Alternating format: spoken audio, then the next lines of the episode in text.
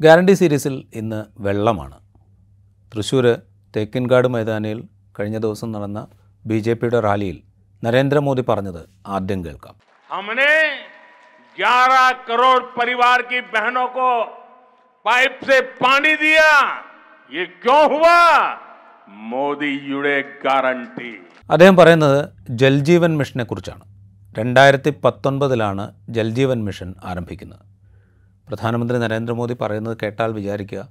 ഇതാദ്യമായാണ് കുടിവെള്ളം കുടിവെള്ളം ഉൾപ്പെടെ ഗാർഹിക ആവശ്യങ്ങൾക്ക് വീടുകളിൽ പൈപ്പിലൂടെ വെള്ളം എത്തിക്കുന്ന പദ്ധതി ആരംഭിക്കുന്നത് എന്നാണ്.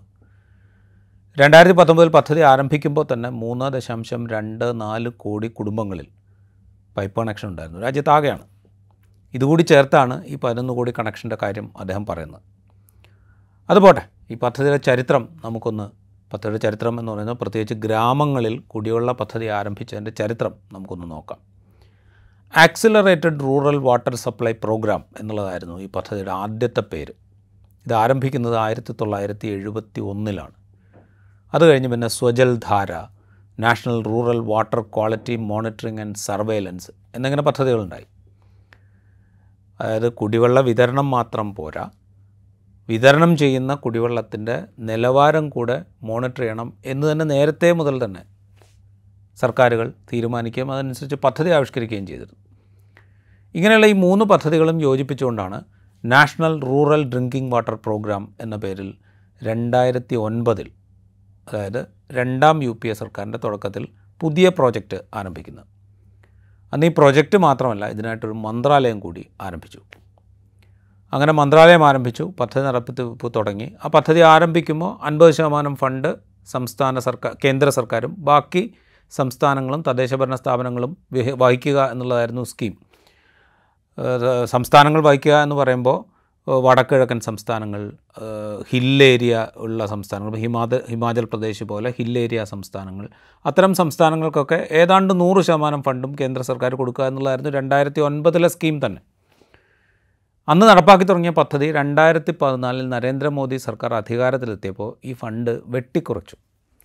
രണ്ടായിരത്തി പതിനാല് പതിനഞ്ചിൽ ആകെ സർക്കാർ ഫണ്ടിന്റെ ദശാംശം ആറ് ശതമാനം മാത്രമാണ് ഈ റൂറൽ ഗ്രാമീണ മേഖലയിലെ കുടിവെള്ള വിതരണത്തിന് വെള്ള വിതരണത്തിന് വേണ്ടിയിട്ട് അനുവദിച്ചത്.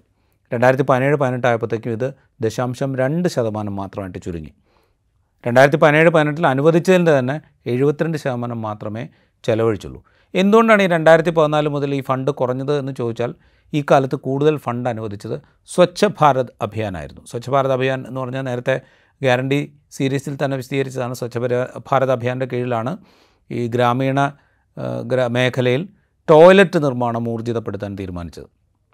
എന്നിട്ട് ആ ടോയ്ലറ്റ് നിർമ്മാണം ഈ ഫണ്ടൊക്കെ അനുവദിച്ചതിന് ശേഷം പൂർണമായോ എന്ന് ചോദിച്ചാൽ രണ്ടായിരത്തി പത്തൊമ്പതിൽ പൂർണമായി എന്ന് പ്രഖ്യാപിച്ചതിന് ശേഷവും ഗ്രാമീണ മേഖലകളിലെ കുടുംബങ്ങളിൽ പത്തൊൻപത് ശതമാനത്തിനും ടോയ്ലറ്റ് ഇല്ല എന്നാണ് കേന്ദ്ര സർവ കേന്ദ്ര സർക്കാരിന്റെ തന്നെ സർവേകൾ കിട്ടിയ ഉത്തരം.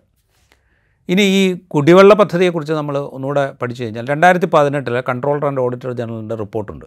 രണ്ടായിരത്തി പതിനെട്ടിലെ റിപ്പോർട്ടാണ്. അതായത് രണ്ടായിരത്തി പത്തൊമ്പതിൽ ജൽജീവൻ മിഷനും ഹർ ഖർ ജല്ലും ഒക്കെ ആരംഭിക്കുന്നതിന് മുമ്പുള്ള റിപ്പോർട്ട്. രണ്ടായിരത്തി പതിനെട്ടിലെ റിപ്പോർട്ടിൽ പറയുന്നത് ആകെയുള്ള ഗ്രാമീണ ഭവനങ്ങളിൽ മുപ്പത്തിയഞ്ച് ശതമാനത്തിനും രണ്ടായിരത്തി പതിനേഴ് ആകുമ്പോഴത്തേക്കും പൈപ്പ് വാട്ടർ കണക്ഷൻ നൽകണമെന്നും രണ്ടായിരത്തി ഇരുപതാകുമ്പോഴേക്കും പൈപ്പ് വാട്ടർ കണക്ഷൻ നൽകുന്ന ഗ്രാമീണ ഭവനങ്ങളുടെ എണ്ണം എൺപത് ശതമാനത്തിലേക്ക് എത്തിക്കണം എന്നുമായിരുന്നു ലക്ഷ്യം. എന്നാൽ രണ്ടായിരത്തി പതിനെട്ടിലെ സി എ ജിയുടെ റിപ്പോർട്ടിൽ പറയുന്നത് പതിനെട്ട് ദശാംശം രണ്ട് ശതമാനം ഗ്രാമീണ ഭവനങ്ങൾ മാത്രമേ ഈ പൈപ്പ് വെള്ളം എത്തിയിട്ടുള്ളൂ എന്നാണ്. രണ്ടായിരത്തി പത്തൊമ്പതിൽ ജൽജീവൻ മിഷനും ഹർഘർ ജല്ലും ഒക്കെ പ്രഖ്യാപിക്കുന്നതിന് മുമ്പേ തന്നെ ഈ പദ്ധതി ഉണ്ടായിരുന്നു. അത് പതിനെട്ട് ശതമാനമെങ്കിൽ പതിനെട്ട് ശതമാനം പൂർത്തീകരണം കൈവരിച്ചിരുന്നു എന്നാണ് ഈ കണക്കിൽ പറയുന്നത്. ഈ കണക്കൊക്കെ അവിടെ നിൽക്കട്ടെ. ഇപ്പോൾ അദ്ദേഹം പറയുന്നത് പോലെ പതിനൊന്ന് കോടി കുടുംബങ്ങൾക്ക് പൈപ്പ് കണക്ഷൻ നൽകി എന്നതും നമ്മൾ അംഗീകരിക്കുക. അങ്ങനെയാണെങ്കിൽ അതിന്റെ യാഥാർത്ഥ്യം എന്താണ് എന്ന് മനസ്സിലാക്കണമെങ്കിൽ റെട്രോ ഫിറ്റിംഗ് ടെൻഡറുകൾ എന്ന് ജൽജീവൻ മിഷൻ അതായത് ജൽജീവൻ മിഷനുമായി ബന്ധപ്പെട്ട റെട്രോ ഫിറ്റിംഗ് ടെൻഡറുകൾ എന്താണ് എന്ന് ഗൂഗിളിൽ ഒന്ന് പരതിയാൽ മതി.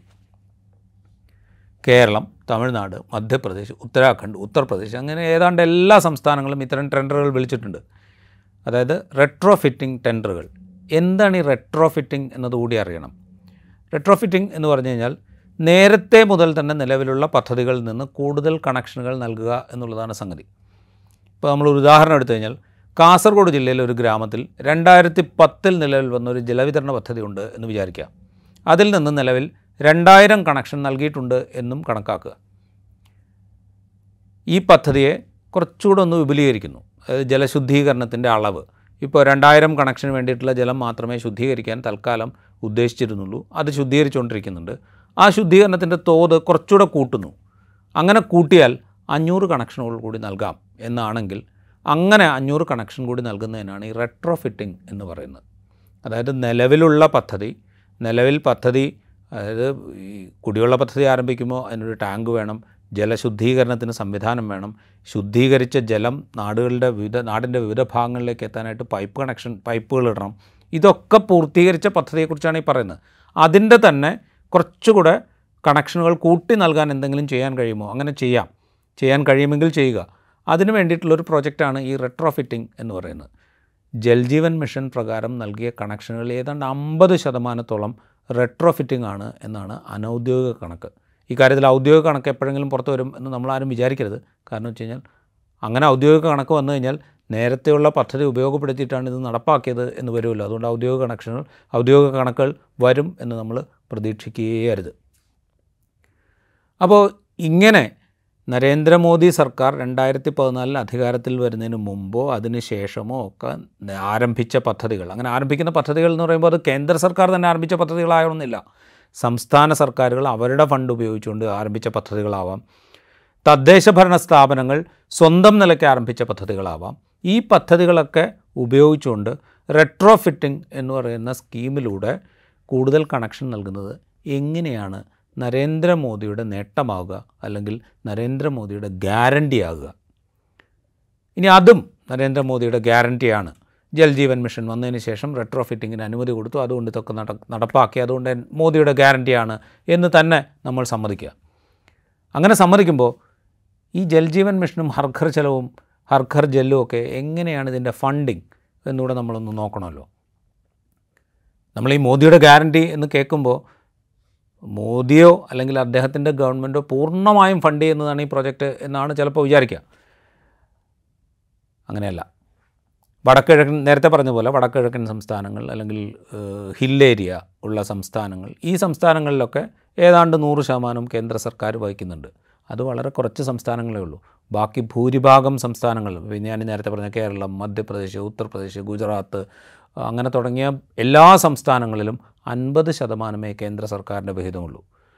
ബാക്കിയിൽ പത്ത് ശതമാനം വഹിക്കേണ്ടത് ഉപഭോക്താവ് തന്നെയാണ്. അതായത് കണക്ഷൻ എടുക്കുന്ന ഉപഭോക്താവ് തന്നെ ഈ ചിലവിന്റെ പത്ത് ശതമാനം വഹിക്കണം. പിന്നെ വരുന്ന നാൽപ്പത് ശതമാനത്തിൽ ഇരുപത് ശതമാനം വഹിക്കേണ്ടത് സംസ്ഥാന സർക്കാരാണ്. ബാക്കി ഇരുപത് ശതമാനം തദ്ദേശ ഭരണ സ്ഥാപനം വഹിക്കണം. അതായത് പകുതി ചെലവ് മാത്രമേ കേന്ദ്ര സർക്കാർ കേന്ദ്ര സർക്കാരിന്റേതായിട്ടുള്ളൂ ഈ പദ്ധതിയിൽ. ബാക്കി പകുതി നാൽപ്പത്ത് ശതമാനം ഗുണഭോക്താവ് ഇരുപത് ശതമാനം തദ്ദേശ ഭരണ സ്ഥാപനം ഇരുപത് ശതമാനം സംസ്ഥാന സർക്കാർ ഇങ്ങനെയാണ് വഹിക്കുന്നത് അപ്പോൾ അൻപത് ശതമാനം മാത്രം ചെലവിട്ട് കേന്ദ്ര സർക്കാർ ചെലവിട്ട് നടക്കുന്ന കേന്ദ്ര സർക്കാരാണ് ചെലവിടുന്നത്. കേന്ദ്ര സർക്കാർ ചെലവഴിച്ച് നടപ്പാക്കുന്ന ഒരു പദ്ധതി. അതെങ്ങനെയാണ് മോദിയുടെ ഗ്യാരണ്ടി എന്ന് പറയുക. അങ്ങനെ പറയുമ്പോൾ നിലവിൽ നേരത്തെ മുതൽ നടപ്പാക്കിക്കൊണ്ടിരുന്ന പദ്ധതിയുടെ ഭാഗമായി നൽകിയ കണക്ഷനുകൾ അതെങ്ങനെയാണ് ഈ കണക്കിലേക്ക് കൂട്ടിച്ചേർക്കുക? അങ്ങനെ കൂട്ടിച്ചേർത്തിട്ട് ഇത് മോദിയുടെ ഗ്യാരണ്ടിയാണ് എന്ന് അവകാശപ്പെടുന്നത് എങ്ങനെയാണ്?